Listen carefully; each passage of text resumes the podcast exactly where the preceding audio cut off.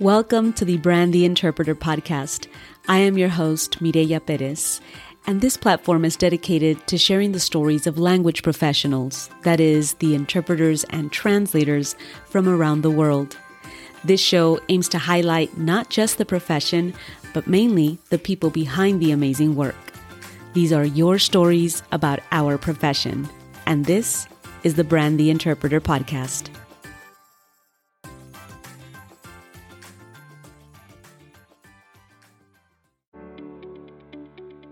The Oregon Healthcare Interpreters Association is pleased to announce the launch of its new interpreter directory.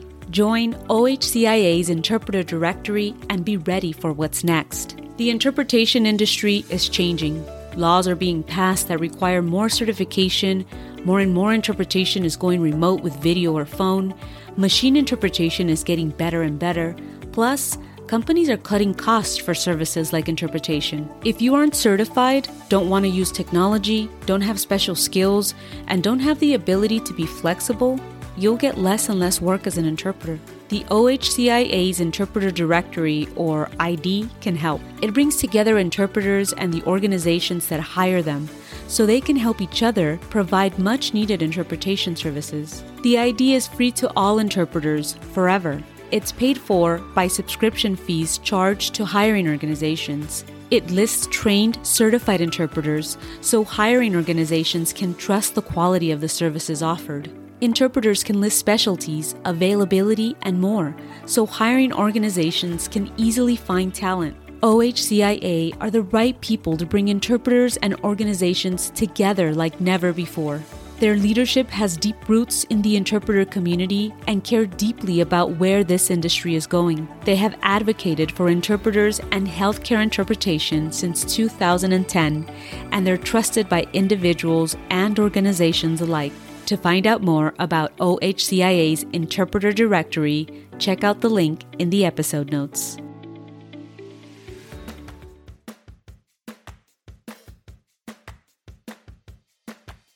Welcome back to another episode of the Brand the Interpreter podcast. This is Mireya, your host, and happy post day of giving thanks. If you're in the States, I hope your day of Thanksgiving was filled with lots of laughter and love and, of course, food. I, for one, am grateful that you're listening to today's podcast. So, thank you, as always, for your continued support of this podcast. I'm excited for today's conversation, and I hope you are too. So, how about we just dive right on in, shall we? Danilo Formolo is the Assistant Vice President of Language Access at Atrium Health, one of the largest healthcare systems in the U.S. Danilo is entrusted with leading and transforming one of the most robust healthcare language access programs in the country and is responsible for language access in four different regions of the Southeast. That's in addition to operational leadership, strategic initiatives, including building a large, scalable infrastructure through the use of technology to increase access, optimize efficiencies, and contain costs on a system level. Danilo earned two bachelor's degrees from UNC Charlotte plus an MBA. Danilo Formolo is well known in the industry and has delivered conference presentations around the country on numerous occasions. Danilo is also responsible for organizing the second largest medical interpreter conference in the U.S., drawing 400 interpreters from the Carolinas and beyond. He also co leads the Carolinas Association of Medical Interpreter Leaders, a consortium of healthcare language access leaders dedicated towards advancing the profession. Danilo serves as a board member for the Latin American Chamber and on a national level as a commissioner on the Certification Commission for Healthcare Interpreters. And today, he is here to share his language professional story with us. So, without further ado, please help me welcome Danilo Formolo to the show. Danilo, welcome to the show. I'm excited you're here. Thank you for being here. Oh, thank you, Mireya. It's it's truly an honor. I feel like this has been a long time coming. Are you kidding me? Like the conversations that we're going to be having today, and that you are allowing me the opportunity to share with uh, our listeners. I think it's just we're we're in it for a long one. I'm just going to premise it, guys. At this point, I'm going to let you guys know that I think this is going to be one of those great conversations. I mean, it's just going to bring in other conversations. I think other topics. So let's get started. Sounds great. Sounds All great. Right. I'm excited let's get to know Danilo just a little bit more. So as as you may be aware, I'd like to probe into taking us a blast to the past uh, and finding out a little bit more about who you are as a person or you know growing up. So if you wouldn't mind sharing with us uh, where you grew up and what a fond childhood memory it is that you have. Yeah, absolutely. I'm happy to talk about that. Well, um, a lot of people don't realize it, but I grew up in a small town in eastern North Carolina. Um, I was born in in New Jersey, um, and of course, I'm the son of of immigrants. Um, my mom is from Colombia, from Cali, actually, and my dad is from Italy, literally off the boat. And my uh, it was my grandfather um, was actually drafted to to Mussolini's army, so he actually served in a concentration camp and was um, looking for a better life for his family. And then in 1958 moved the family over and they settled in in New Jersey. Um, my mother in the 70s happened to be visiting her sister who was already living in New Jersey, and they, um, my mom and my dad met by way of a mutual Egyptian friend that introduced them. Uh, my this Egyptian friend and my mom were taking ESL classes together, and the guy says to my mom, "There's this guy that I want you to meet." So he invites her to this church league volleyball game. And my mom goes and attends this volleyball game, and she sees that there's a guy that's out there on the volleyball court, just really bossing everyone around, but not really contributing a lot himself athletically. Yeah, that was my dad. Yeah. so, um, so his work um, took him to to North Carolina. Um, he he's an engineer. Um, my mom is an artist by trade and a linguist also. She does um, interpreting, translation, that sort of thing. She's also taught Spanish.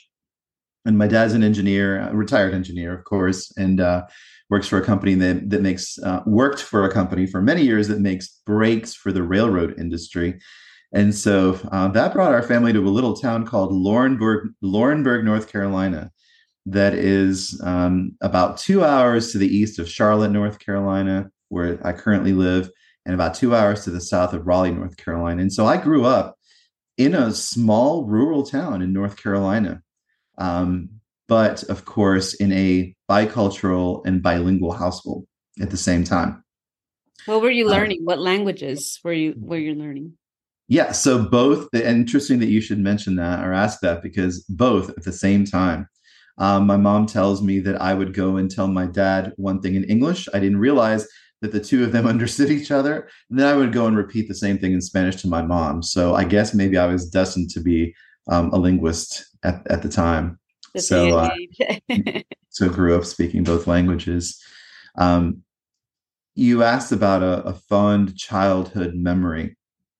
And um, the one thing that comes to mind is my many trips to Disney. I have been to Disney more times than I can even count.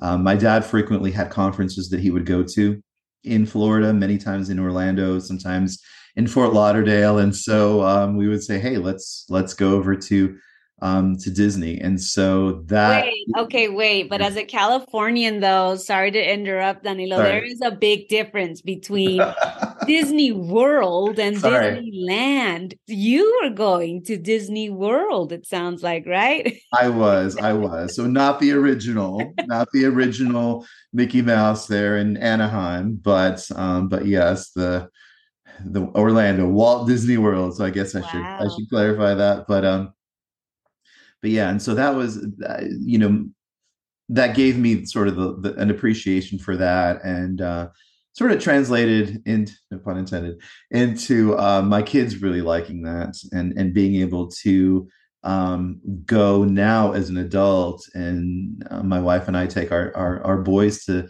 Walt Disney World. Um, and with my parents, we went with them, which was really nice. That was the last time we went um, pre-pandemic.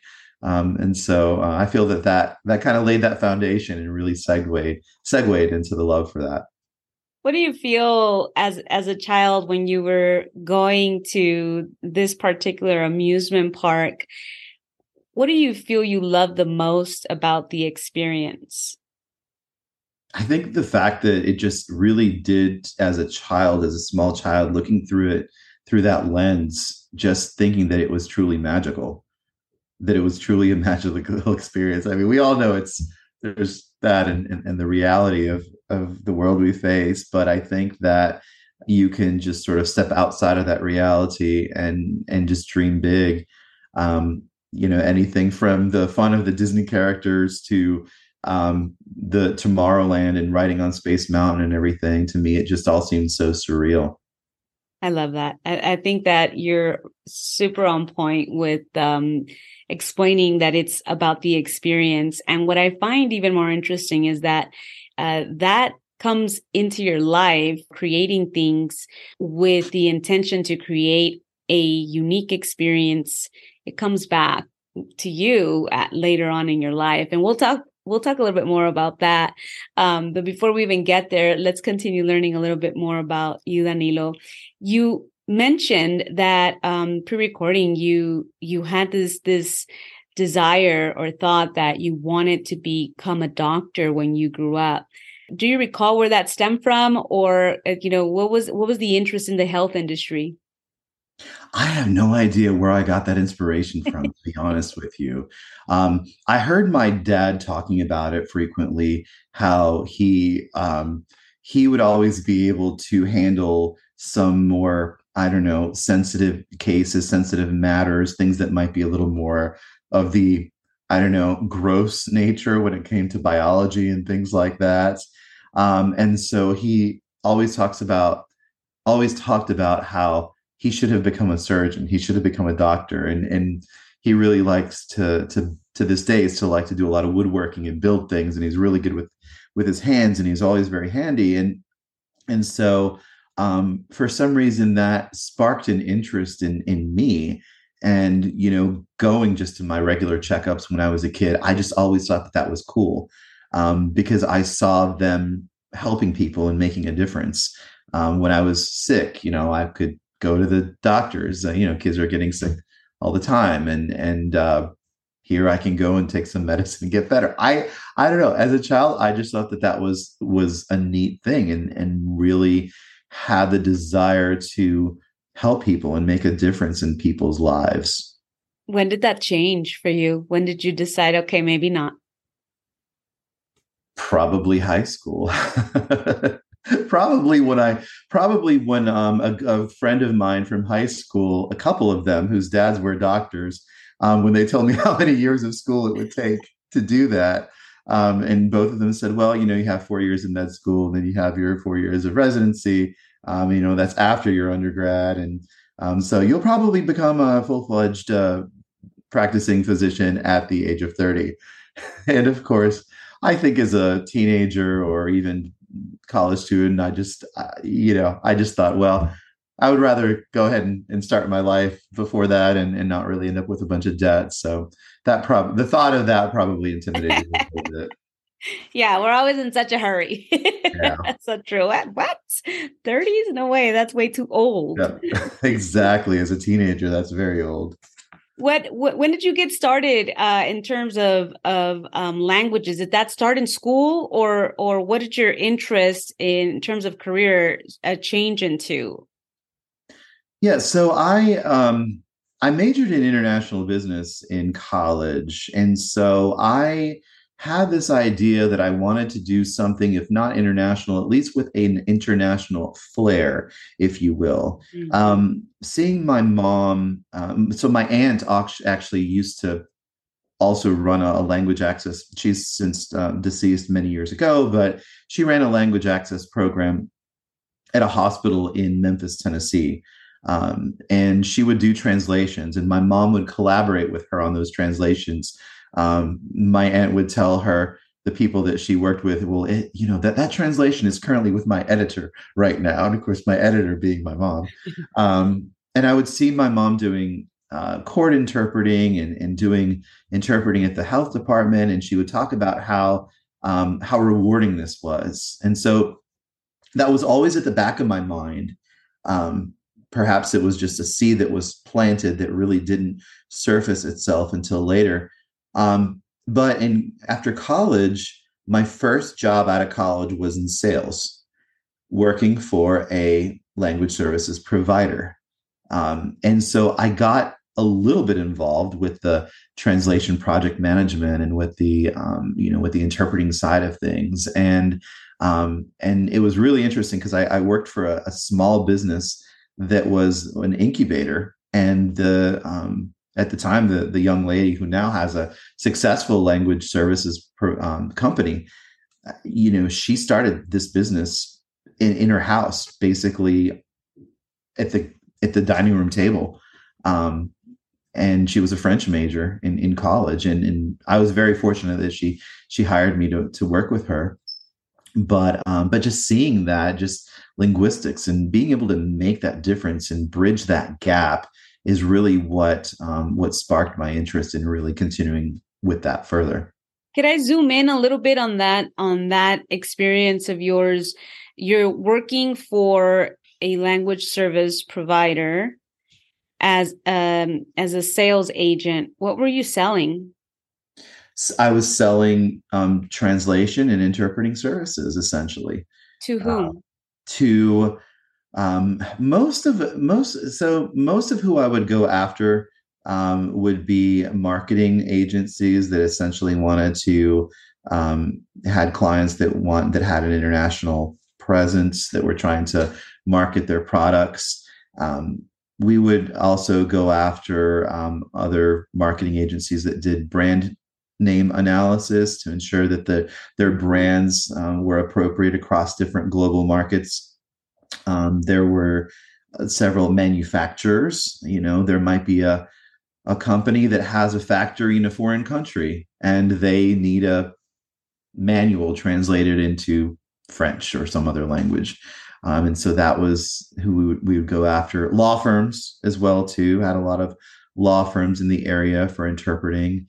Um, as far as healthcare, those accounts were sort of already established when I arrived, so I didn't really expand that too too much. Um, but essentially, that was that was what I was doing was was selling um, you know language services, translating and interpreting to a variety of different industries. No, that's great. That's great to know. I think it's it's it's helpful for those of us that uh, provide the actual uh, language service to understand the complexities and you know what what goes on behind the scene even of an LSP right? So um I'm always interested in just knowing uh, what what is that like right? Because that's sure. a component that does affect us but we never really know how. So uh, I appreciate you sharing that.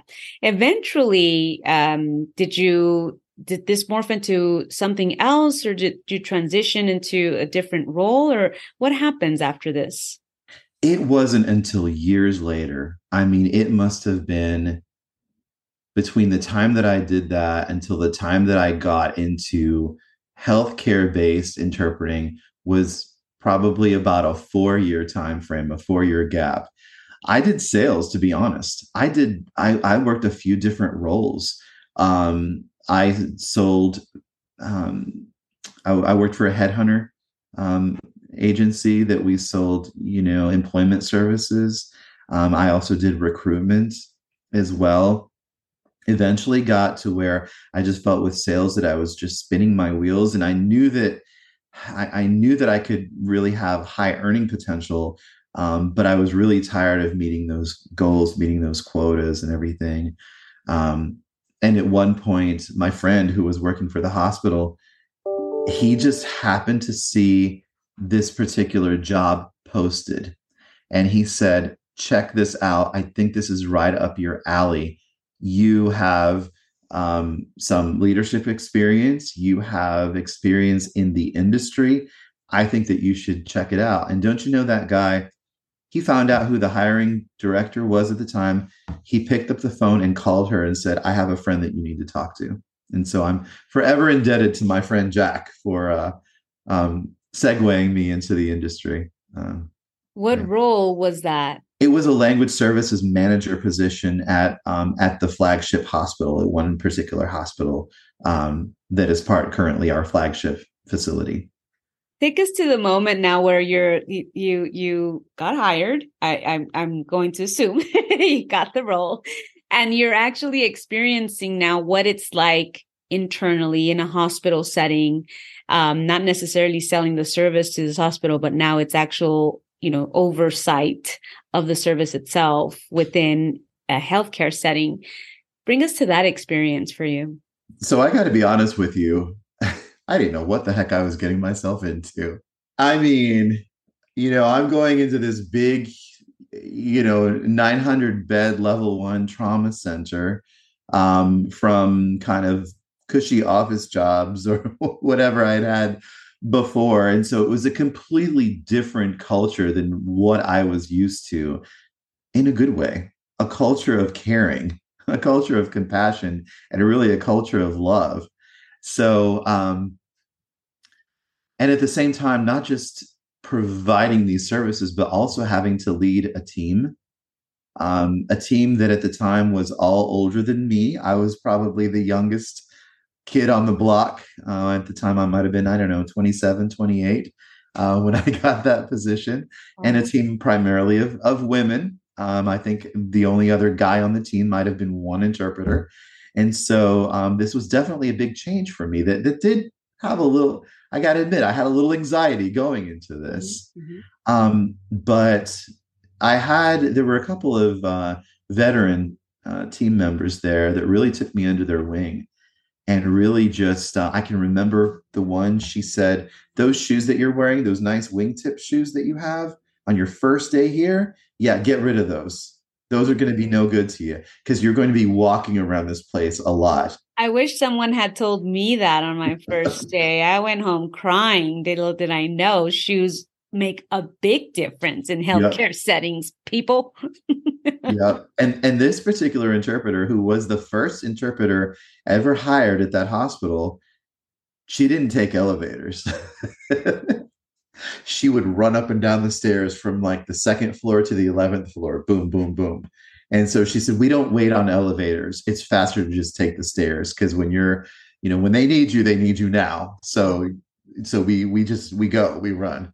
And i appreciated that um, and i really was able to see how a team worked um, how a, a there was a, a team approach to really serving our customers our internal customers, which were the doctors and nurses and social workers and physical therapists and everyone that we worked with, and of course our external customers being our um, customers of limited limited English proficiency, our our patients and our families um, that don't speak English, and so. Um, a lot of it was baptism under fire, and of course, I needed some training to do this as well too um, of, of and I'm thinking, okay, I'm a manager, but I also need to learn how to do this and how to interpret because as a manager, I have to roll up my sleeves and and and do the work. So um, might have been a little overwhelming at the beginning, but um, but something eventually clicked. I had an, a certain aha moment where I realized that what we were doing was making such a difference, um, and you could you can't put a value on that. What did you find to be the biggest challenge about the role? I think the biggest challenge about the role was probably trying to make everybody happy. I think the harder part was leading people at the time versus you know providing services to the to the hospital community um you know having been new to a manager i really wanted to to be the nice guy. I really wanted to say yes to everybody, um, grant everyone the time off that they that they wanted, um, make every single exception for everyone. And I learned from that. I learned from that that that you and, and as a leader, you have to do a lot of that, right? But at the same time, you also do have to um, to hold people accountable for their for their jobs and for their responsibilities. So I, I would think that that actually the art of leading at the time, being that I was a new leader, was probably the most challenging aspect. How long were you there, Danilo? In that particular role? Yes. Well, before being promoted, oh, to be honest with you, I still am there. just in a different role. I was in the manager role for five years before being promoted to director. And so I have been with the same healthcare system now for 18 years. I spent five years, five years as a manager, then five years as a director when we consolidated and expanded tremendously. Um, five years as another director, a patient experience director. Um, and then I've been an assistant vice president for just over two years. I was just going to ask, what's your new role? Yep. Yeah. So it's um, assistant vice president of language access. And uh, I've had that particular role uh, for just over two years. And so that is a, an enterprise role, really, that encompasses all of the markets that we serve, not just the local markets, but um, those in other states now. What continues to inspire you about the work that you do, particularly with this particular um, hospital setting? What what continues to give you that inspiration to keep going and not knowing, not just keep going, but keep moving up? The people I work with is a huge is huge. Being able to first of all provide a, a job opportunity for talent and really taking folks by the hand who really want to do this and want to learn and want to make a difference. Um, and seeing them grow as well seeing them grow from i mean we've the amount of people that we've hired who have gone on to become doctors and nurses i can't even count. I can't even count. Wow. uh, and that's just such a beautiful thing in addition, I think that knowing that the work that we do makes a difference for many people when they come to the United States. And first off, no one plans to, no one pretends to understand the US healthcare system, right? It's very complex. But then imagine for an LEP to come and try to understand that and navigate that. Um, and to be able to create an in language experience through language access and bridge that gap is really what keeps me going. Let's talk a little bit more about your role as it's transitioned because I imagine that each each time that there was a change in role there was a new challenge um, and then you know trying to find a solution to that challenge. So what have been your different experiences in terms of challenges and how have they transformed through each experience if you will? Sure. Well, one of the biggest challenges that I'm sure that a lot of folks in our industry have experienced um, has been the transition to the virtual modalities, mm. uh, to the virtual modality more. Um, I think with the pandemic that that definitely aided the acceleration of that. Um, but even before that, we were well on track um, to go in that direction.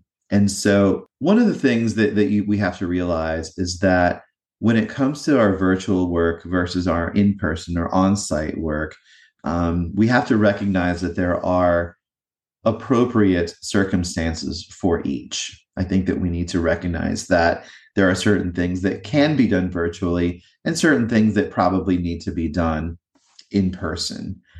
However, I think that as we as we started to transition to more of those virtual modalities, um, and as we started to deploy that technology more and more, um, there was there were definitely some challenges, particularly with our medical staff. Um, there were some that came and said, "I love this. This is the greatest thing I've ever seen. You can you get this iPad, you push the button, and boom, the interpreter's there in 30 seconds." But then there was there were some that just absolutely said, "Well, I I just don't want to use that because I don't like it." It was something new to them. Mm-hmm. And I completely understand. Um, but being able to, we had to, you know, partner with our physicians, with our leaders, and everyone um, to really ensure them that we were still going to create an equal standard of care for our LEPs. So that was that's been definitely a big challenge um, that comes to mind. Yeah, then that's one of the most recent ones. But you know, you you had mentioned earlier there was a system created in the hospital. I mean, they need they they were hiring for a manager. There was already uh, interpreters, medical interpreters. uh, in in the setting um, already there. So so there was some system that was already in place. This hospital had already recognized the need for language professionals, right? And they had already hired people to do the job and then brought someone in to do some oversight and then kept kept growing that role. What would you contribute to be part of the success of the systems and policies that are in this healthcare setting that that continue to expand language access and its services? I would say that being able to build a scalable model, um, you know, in starting out, it was really just one hospital. Um, and there were all these, a few pockets of interpreters reporting to different areas, such as hospitals or clinics or whatever it might be. Um, and really being able to keep up with the growth, the tremendous growth that we've experienced um, especially where we are in the South um, that has experienced such rapid population growth with our LEP community. So, being able to scale up and keep up with that, to keep up with the demand for interpreter services as um, as the the immigrant population has increased tremendously in our area. Um, I think that has been one. Um, the other one, too, a big contribution has been innovation, um, being able to look at things differently, being able to um, re engineer our processes, being able to become more efficient um, as related to that large scale model how do you have these conversations i think that you know when we uh, zoom out and, and we can say scalable models innovation. You know these are things that that are they give us a general idea of what contributes to a, su- a, successful model within an organization. But what does that look like at a smaller scale? Like what are you doing specifically that you would say this this took this took some work to get it going um, some extra effort some extra conversations or what does that look like at a smaller scale? Well the good news is that um, within my role within the umbrella we have several leaders um, boots on the ground. So currently there are five language access managers um, and then we have some supervisors and leads here and there um, that lead a team of about 140 interpreters at this point.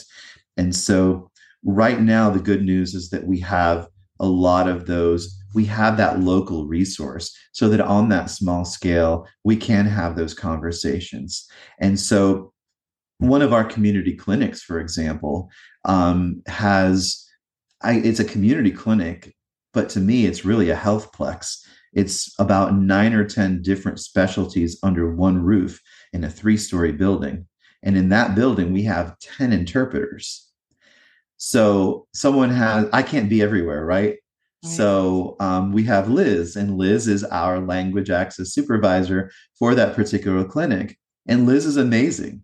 She has, um, and it, it has taken fostering relationships with those local practices, with those physicians, and sometimes even literally taking them by the hand and showing them said you know i don't really i don't know about this video interpreting thing. I'm not really I, i'm feeling kind of anxious about it. Okay let me show you. So this is physically what we had to do. I'm going to bring this device in with you. We're just going to try it. We're just going to you need a spanish interpreter? Okay push the button and tell you what. I'm just going to be here in the background and if anything goes wrong i'm here I'm here for you. And so that once they saw it, they thought, okay, you know what? I think I can do this. Knowing that they still have that safety net, that we were still there, and then we still are there for them. Um, we're able to have kind of those local um, conversations that are simply a microcosm of really the larger system. Definitely. And I think that great leadership speaks volumes as well. Understanding I think there's several components. Uh, I imagine, right? This is just me guessing. I've never uh, necessarily had an official lead role um, or leading role, I should say. Um, nevertheless, I do look up to great leaders uh, in the industry, and and there's things that resonate in in great leadership.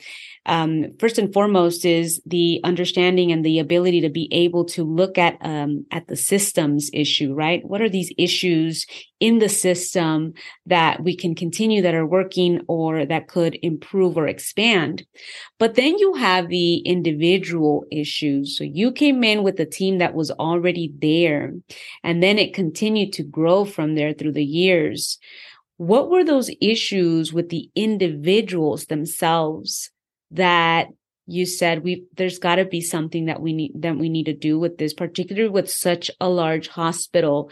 I imagine that the scenarios or the encounters that these interpreters staffed interpreters that were coming across was doing something emotionally in that aspect in that regard what did you start to notice with your individual staffed interpreters after a while, sometimes, especially during busier seasons, um, when you have patient surges, you see people really start to wear down a bit. Um, there is that fine line between productivity um, and burnout, right? Um, there's such a focus on productivity. Um, I have many people who reach out to me who say, "Hey, how do you how do you measure your productivity? How do you make sure that your interpreters are productive?" Well, I will tell you that we don't have a microscope on on people saying, "Hey, um, you know, you didn't interpret for eighty percent of your day today. What's going on?" No, um, it's how can we support you. But you do start to see some folks start to possibly wear down. Medical interpreting is not easy work we all know that. Um, and especially as we bear witness to a lot of potentially difficult or sensitive situations that can lead to burnout, vicarious trauma, um, which that resonates near and dear to my heart. Maybe we can mention that in a little bit. Yes. Um, and so, really, early on, I realized that we needed some sort of a support system in place um, for retention and for um, a variety of different for engagement and everything.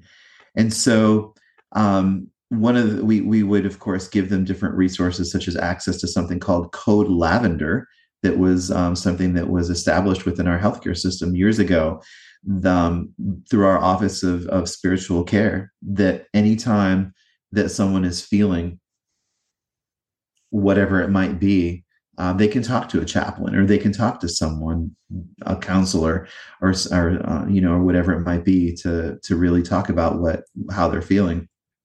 Um, I felt that it was important for us to be able to debrief. Right, we don't have to have patient identifiers and anything like that, but being able to talk about your work, talk about your experiences within that safe zone with those that are in the same boat that are doing the same thing that you're doing that was absolutely necessary for us to do.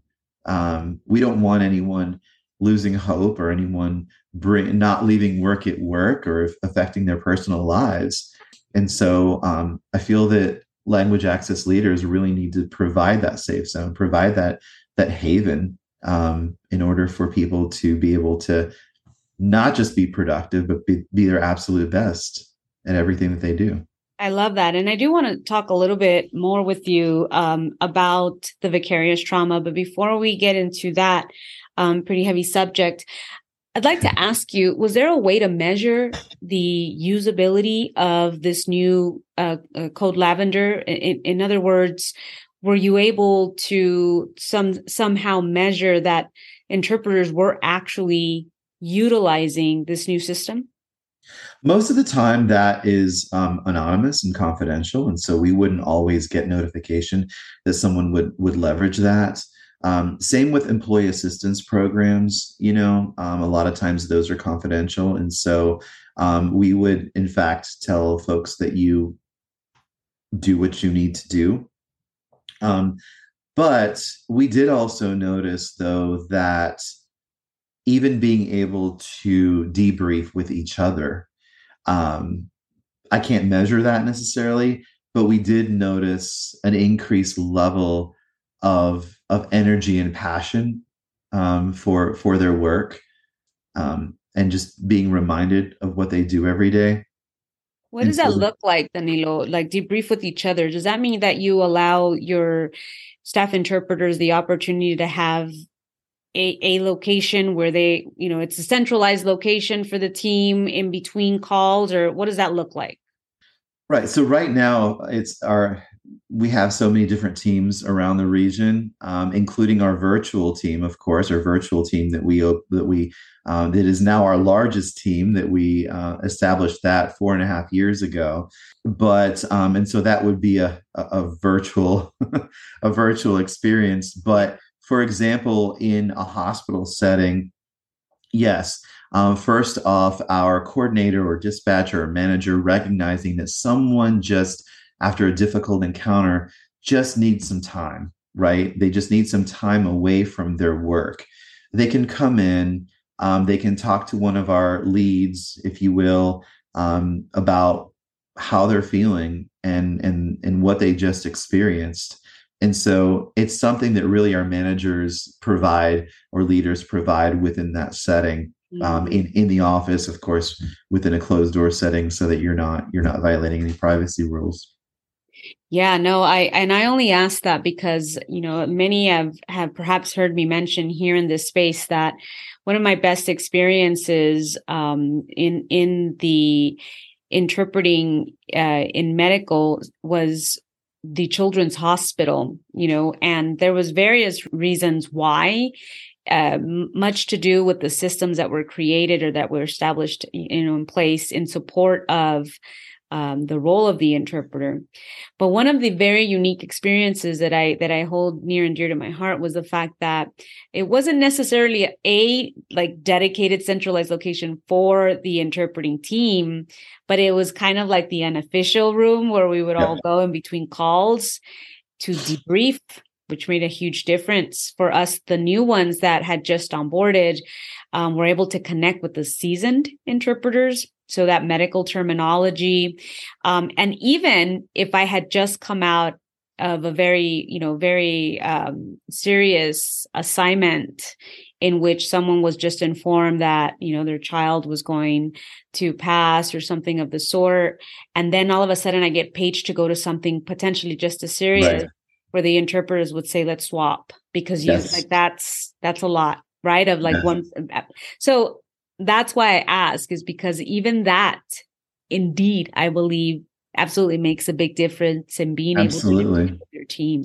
You you go to a difficult assignment where you've just interpreted for um, you know, an end of life scenario, and then you're expected what in two minutes to get it together and go help with like a diabetic education right. or, or or anything or you know or to the emergency department. And so you need that that time in between um, or you know the, the, your next assignment probably should be something a little bit a little bit lighter.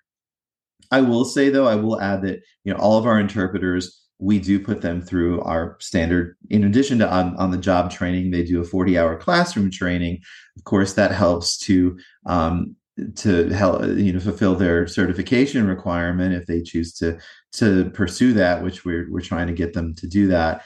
Um, part of that classroom training there is a section um, i'm a bridging the gap licensed trainer and there is a section on um, on self-care but it doesn't really go into the module is great but it doesn't really go into that much detail. And so Instead of doing that, I basically do a one hour training with our team. Maybe it's a little bit longer than that on self care and vicarious trauma and being able to recognize what are the signs um, and what are some of the controls. It, it, sort of it sort of encompasses multiple concepts um, vicarious trauma self care but we bring in a little bit of that old school demand control schema um, that we've we've heard throughout the years of, of how the three kind of interrelate with each other. Um, but ultimately, the goal is to ensure that the interpreter is feeling their best so that they can perform their best. Yeah, I really love how you pointed out this very thin line between the productivity and the burnout, right? And how people are asking more about increasing productivity. And I, you know, all I could imagine was like focusing on the individual themselves. How are they feeling in order when we feel great? we're doing great. We're working great, right? We're we're working to our maximum. I feel particularly for those of us that love what we're doing. You know, energy is up. And so uh, are we focusing on that angle and that aspect? Well, let's focus on how our interpreters are feeling and like you mentioned, what can I do to help? Right how what can i do to help you as the individual i think is key that potentially potentially in in in some organizations is is missing they're focused more on covering productivity, doing the assignments, you know, covering everything that's coming in, as opposed to how are you doing, Danilo, though, right? Absolutely. And and one of the things too that um that I feel is one of the most important things we can do for our interpreters is to develop them and allow them to grow professionally as interpreters. Um, one of the challenges too, you know, I, I'm remembering this now, um, is if you want to be an interpreter where we are working, you know, you you go there and you work as an interpreter and you stay there for a long time, or you leave and go find something else. And the only way that you get promoted at the time is if your manager um, leaves or dies or moves on or whatever, and you out of the group happen to be the right candidate. And you might not be the right candidate because not everyone who's a good interpreter can necessarily become a leader or wants to be a leader. Or wants to, right. And so being able to um, to create opportunities for them to grow. So in 2014 or 15, we implemented a um, an interpreter ladder program that our interpreters could go from an interpreter one to a two to a three, for example. Um, they can meet certain education requirements or um, work on special projects, do a presentation, um, and and then they can they can grow um, in in their profession. And along with that comes an increase in their salary too. So there's that incentive there. And I'll tell you, it where we work right now. Um, I work for Atrium Health, which is a large healthcare system in the southeast.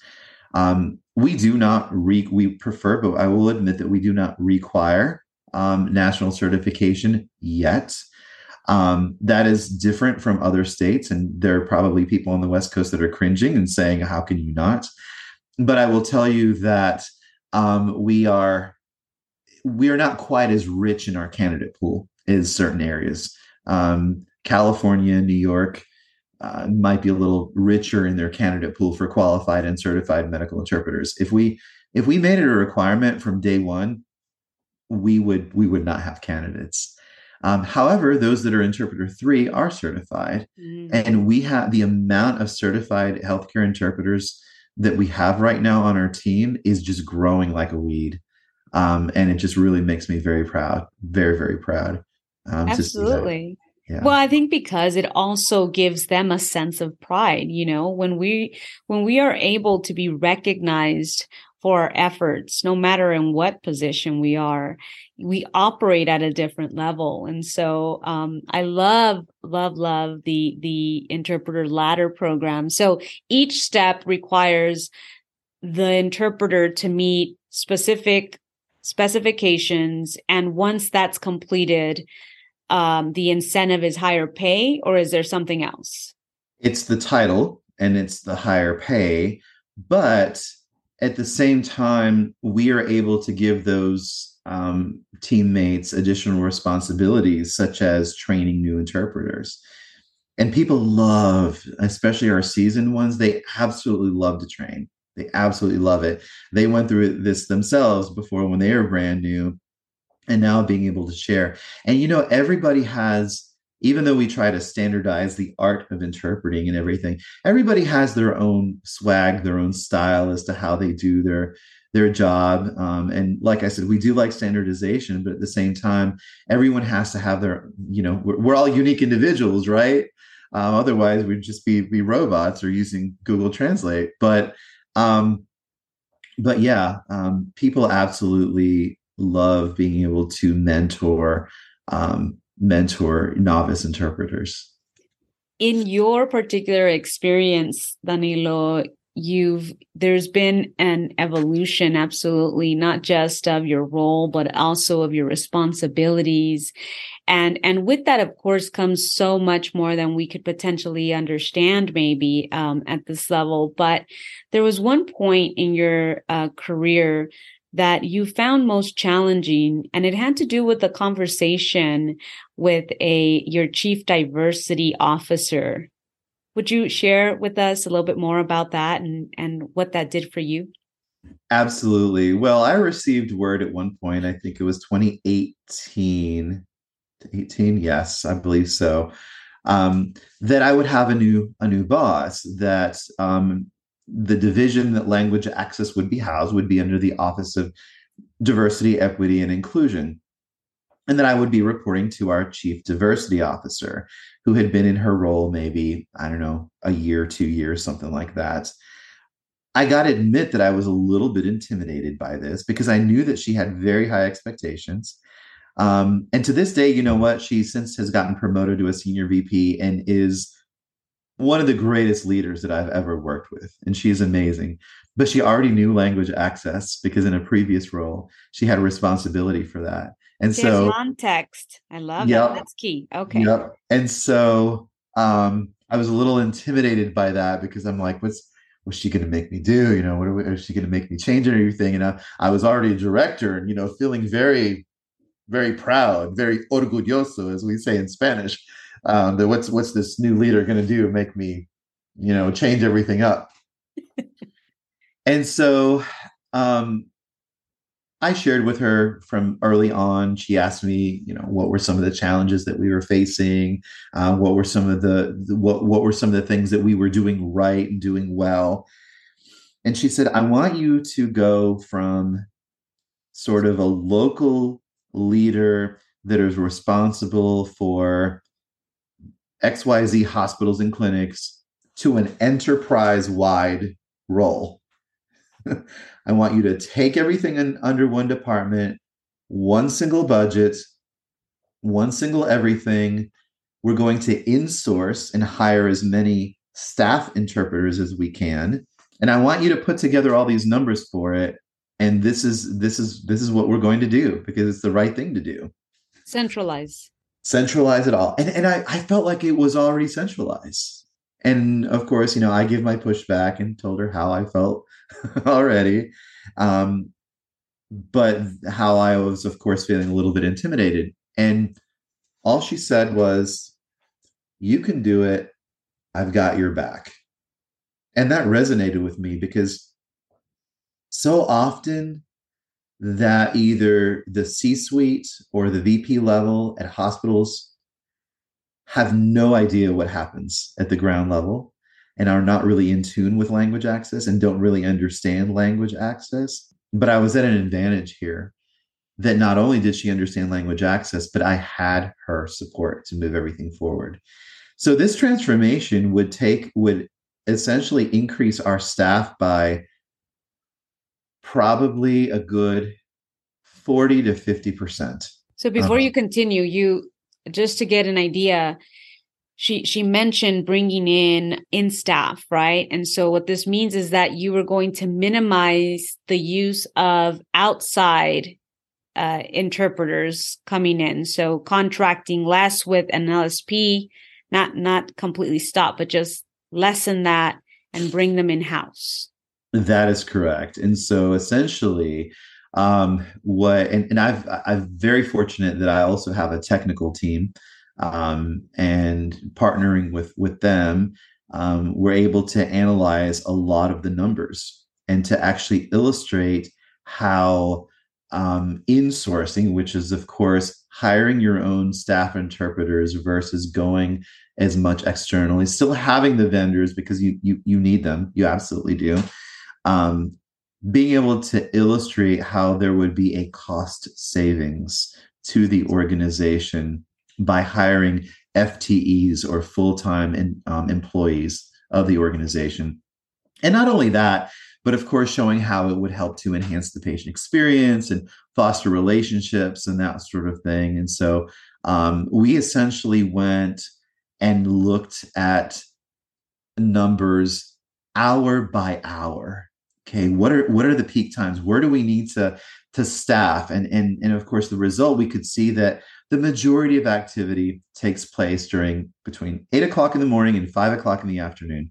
Granted, we know that the emergency departments get busy and that you have labor and delivery because you know babies are going to be born at any time of the day or night but when it comes to physicians making rounds and appointments and procedures and all that sort of thing the big majority of it takes place during normal business hours and so being able to look at everything hour by hour and say okay i think we need three more interpreters at this facility during the day and we need some at night over here and that was to add and supplement to what we already had. Right. We already had an existing team of mm-hmm. 60 interpreters.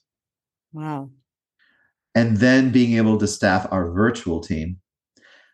Our virtual team, we opened that up in spring of 2018 with six people, including the supervisor. Now that supervisor, Hector, is a manager and he has the largest team under language access, which is 40 people. so in four and a half years, we grew from six to 40 just on that one particular team.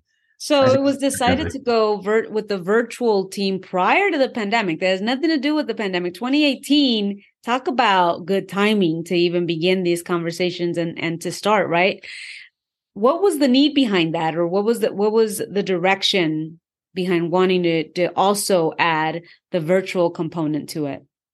Well, it was um, first we were already um, doing virtual probably for about four years prior to that. But the idea was to try to create efficiencies, try to create more of a cost savings, more cost savings opportunities through bringing it in house um, versus going externally. And so that was that was part of the the intention behind that. But also um, being able to see that familiar face, being able to see those staff interpreters and work with those staff interpreters, um, there's something to be said. Obviously, the um, vendor partners that we work with are excellent. They have, um, you know, some of the most qualified medical interpreters in the industry, and we're very, very thankful for that. Um, but there's something to be said about the care experience when it's one of your own um, and especially if if you interpreted for that particular patient um, and then you're have a little bit of downtime or you're working a different shift or something and you're sitting at your computer and then you see that patient again um, there's just something about that that really speaks volumes I love that so much. And I want to get into what you believe to be the, you know, those pillars for a successful model within uh, such a big agency such as yours. But before we do that, I'd like to ask go back a little bit, uh, back to the chief diversity officer, um, who who ultimately became somewhat of of a of a mentor. You said correct, um, and guided you in a way or encouraged you to have these courageous conversations you had mentioned what was it that she taught you or that resonated with you when it came to losing the fear to speak up? I simply observed a lot of her methods and duplicated them. like um? Messaging, being able to be more direct in in in what you in what you want, but also fostering the partnership at the same time um, being able to have those courageous conversations i could see that she already knew how to have those courageous conversations. And i will be honest that even though i've always felt pretty confident in my work i probably i know i still had some growth to be done and some growth to do. Um, i saw some of the key words that she might use you know partnership, for example, solution, innovation, efficiency. Um, using a lot of those words, a lot of that messaging, socialize. We use the term socialize. Socialize is, you know, we it goes beyond the whole the, the, the, normal that we think socialize we go and we have fun with our friends we have i was gonna say yes yeah but in, in the business sense socialize is i've got this idea but i need to engage key stakeholders. And the one thing that i noticed that she always does is she engages key stakeholders. Having the chief medical officer starting at that level before you go anywhere else. Once you get that buy-in from the right executive usually it cascades down appropriately. And this um, we had the opportunity to socialize this particular transformation concept um, with our uh, COO. And I knew that, and we knew that once we went to the the COO um, and he gave us his seal of approval, we would be able to um, to effectively do do what we wanted to do. I almost feel like that's a workshop in and of itself. You know, the the the messaging for key stakeholders when it comes to the topic of language access and being able to to make impactful changes uh, under that umbrella and for the for the organization. Um, definitely messaging strategy all of these components. I can see how a lot of this uh, taught you you know just a way in which you have these conversations because one thing um, I believe is bringing them in just to give you the open the door and give you the opportunity to have this talk or to have the conversation.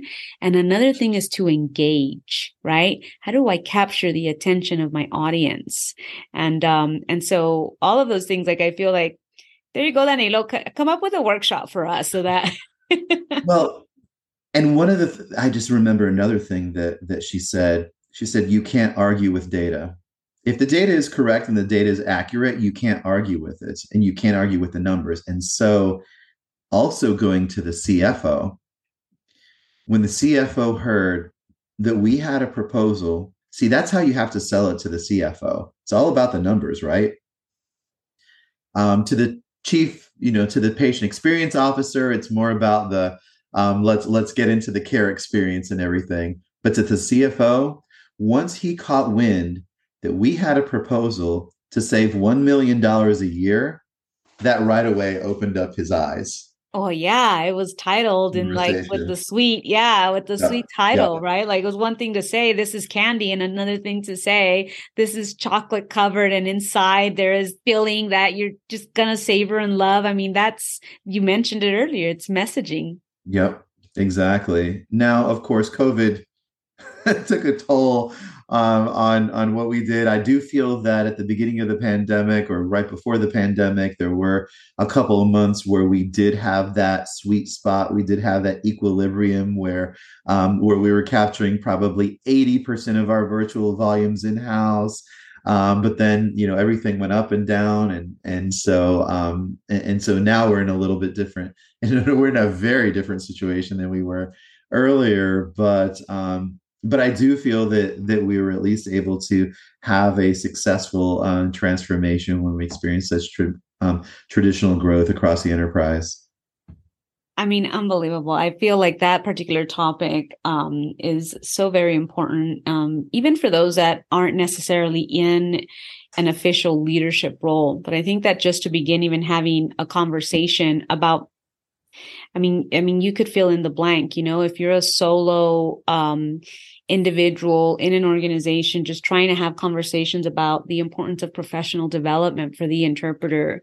All of these components that you're talking about are completely useful you know they're they're you, you're able to apply them just tailor them you know to to your messaging. So i very much appreciate the fact that you even brought that up and kudos for that chief diversity officer who who led by example because i think that that's definitely it makes a difference right? Like when you've got someone that comes in with context with vision and then uh walks the talk right? Like, um, and and I'm sure that the people that work with you, Danilo, say the same thing about you, um, because I know and and I, I I feel that you are also the type of leader that walks the talk. Um, I mean, if you've been there for 18 years now. absolutely, absolutely. I've seen I've seen a lot of a lot of evolution. Uh, you know, Mireya, the one thing that I that I I go back to, and uh, a point that I wanted to make I feel like no matter what we do, we are always in sales. We are in sales no matter what, because we are we are essentially even if we work for a hospital system, no matter what area of a hospital system you work for, whether it's language access or or, or radiology or um, social work or patient rep- representatives, you're always selling and promoting your services. And so um, I think that having a sales background really helped me a lot in laying a foundation for the current role. You know, so oftentimes language access is it's it's the elephant in the room, right? Nobody really wants to talk about this. Um, let's just let's just create a contract with an LSP and call it a day. Right. You or, know, just hire a bunch of bilingual individuals and right. Yeah. Um, just for compliance sake. And I will tell you, you know, and I've said this before, um, a contract with a language services provider is not a language assistance plan. It's simply a way to to be in in compliance with regulatory agencies. Um, and yes, agreed. Hiring a bunch of uh, bilingual does not necessarily equal interpreting either. And so um, I could go on and on about that, but uh, but I'm ready to sign up for the course, Danilo. I'm ready to sign up for that for that workshop, that course, because that's definitely messaging. It's funny because um, you're looking at it from the sales point, which is so true, and I'm looking at it from the communications, right? The marketing, like how do we package it so that it sounds more than what it sounds like, right? Language access, like you said, oh, that's easy, right? That that's like a non-issue, that's a non-topic. Let's just hire a bilingual slash secretary, and you know they'll cover all the assignments.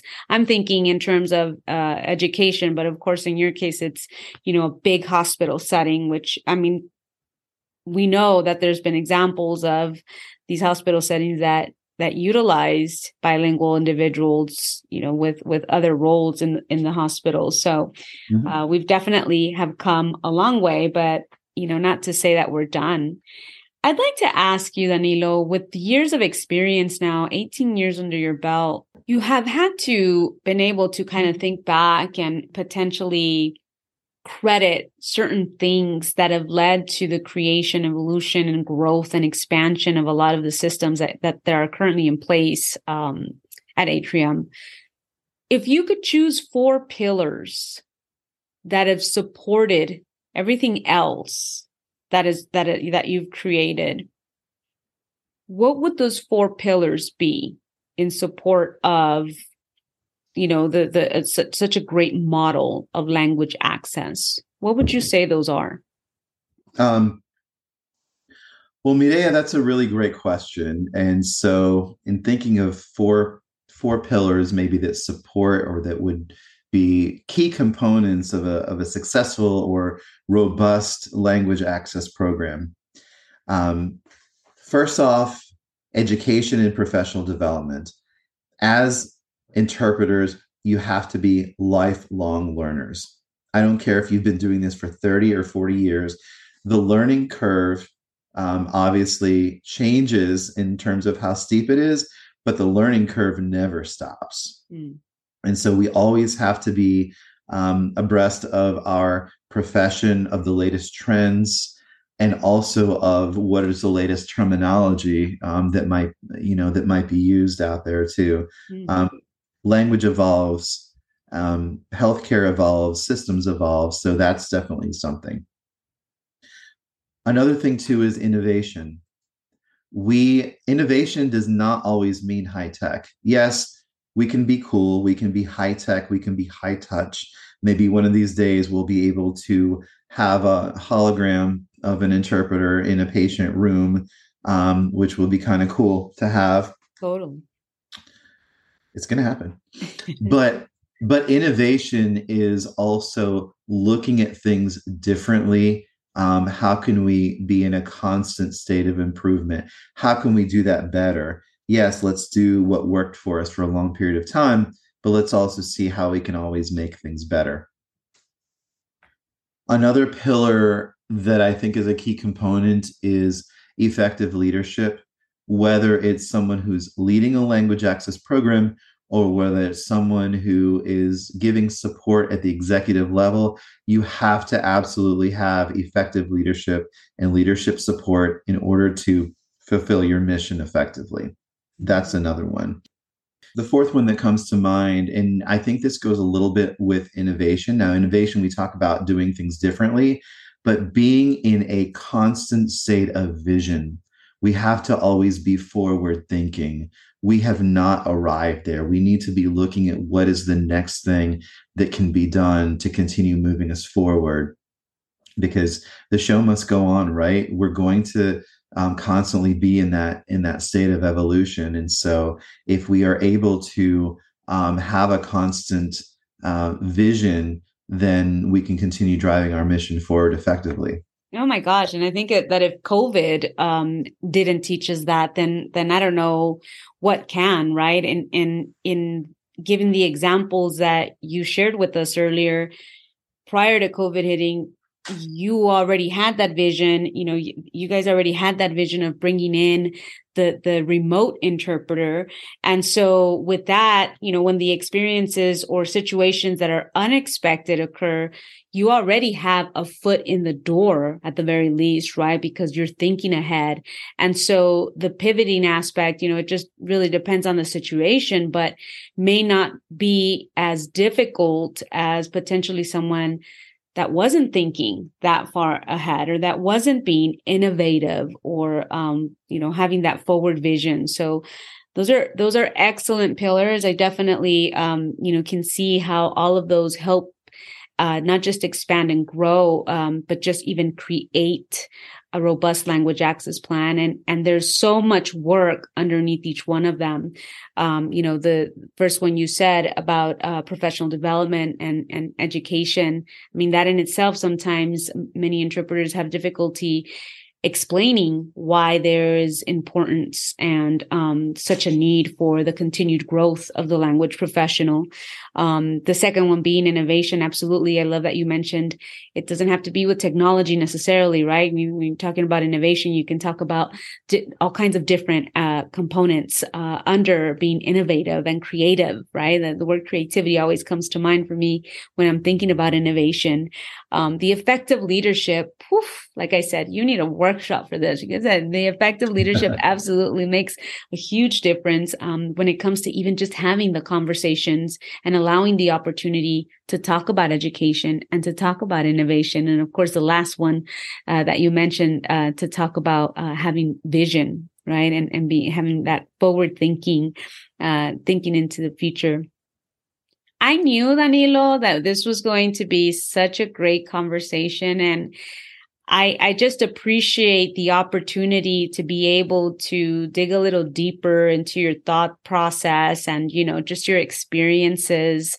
I feel that um, this is exactly what we need in order to continue being innovative and having these ideas and finding inspiration.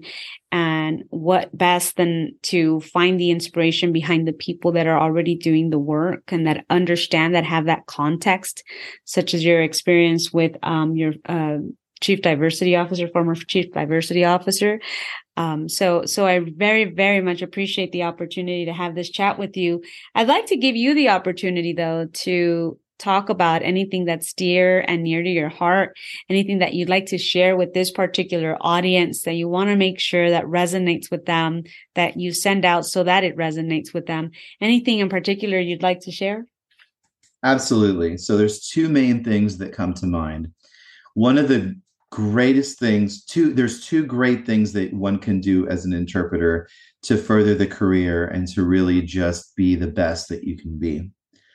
One is to invest in yourself okay? It is it is absolutely worth it um, for you to be able to if you're a translator invest in that in that software in that translation memory software okay Also, if you're an interpreter or a translator, invest in yourself in that conference.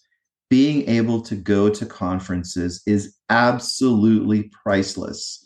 And I tell people there is sometimes far greater value in the networking aspect of the of conferences than in the actual content of the sessions. Now, the content of the sessions is is great. Sometimes if you go, you never sometimes you don't know what you're going to get, right? If it's a reputable presenter, they can be great, but if it's someone that you've never heard of, maybe you you you might not always know. Now, obviously, the selection committee for the proposals is very selective and, and we we try to conferences try to bring great things but networking networking absolutely um, i tell people that in my role i am a hybrid of those that i have learned from and so i have learned from other language access leaders across the country i have several friends in the industry that have been on this show before um, that that I have been able to network with and learn just a little bit, little bits and pieces. Very strong presence of of amazing language access leaders that has come out of the Northeast, out of New England. Also, amazing ones here in the Carolinas, amazing ones on the West Coast in California, and everywhere in between. Texas, big one. So, you know, being able to network with them has really allowed me to um, to innovate myself. And so I think that networking and investing in oneself is probably one of the greatest things that you can do as a language professional. I once had someone say, you know, okay, networking, yeah, yeah. And I felt like anyone that that just kind of brushes over networking like that isn't doing it right. so I completely agree. Uh, the networking component, um, I mean, it, I, I can't speak enough about it. It, it definitely, I love how you said, you know, you're a hybrid of those that you've learned from, of the, those that you've networked with. I, I, that's that's beautiful. I love that. It's so true because it they they give so much, particularly those that are willing to give so much uh, to to others that are only seeking to learn and, and only seeking to grow. So, um, such as such as you, Danilo, for being here and uh, sharing your experiences and and a little bit of your knowledge and um, I very, very much look forward to hopefully, potentially, maybe one day taking a workshop with you and, you know, learning a little bit more. But um, in the meantime, I very much hope that uh, those that are listening have taken a lot in. I know I have. I've learned a lot today. And um, again, I very much appreciate the opportunity of having you here today. For those that are interested in learning more about you and the work that you do, where can our listeners find you? Well, um, you can find me on LinkedIn. Um, if you would, if you would like, I'm more than happy to connect with anyone. I am very easily uh, Googleable, if that is even a word. Uh, if you, if you, my name Danilo Formolo. If you Google my name, um, or if you want to connect with me on LinkedIn, um, you know, that's that's there. I'm also happy to share Mireya with you, my my email address um, that can be included, um, you know, with the, with the posting. Um, but really, LinkedIn is a, a really I'm, I'm, big on LinkedIn. Um, I really enjoy it, and so um, that's probably the best way that anyone wants to reach out and and connect with me. I'm more than happy to. Fantastic. Thank you again, Danilo. Thank you, Mireya. Hey, thanks for sticking around till the very end. If you'd like to connect with me, head on over to the website, brandtheinterpreter.com and click on the Connect with Me tab. You can also stay connected on social media, Instagram, Facebook, YouTube as Brand the Interpreter or Mireya Perez on LinkedIn. Till next time.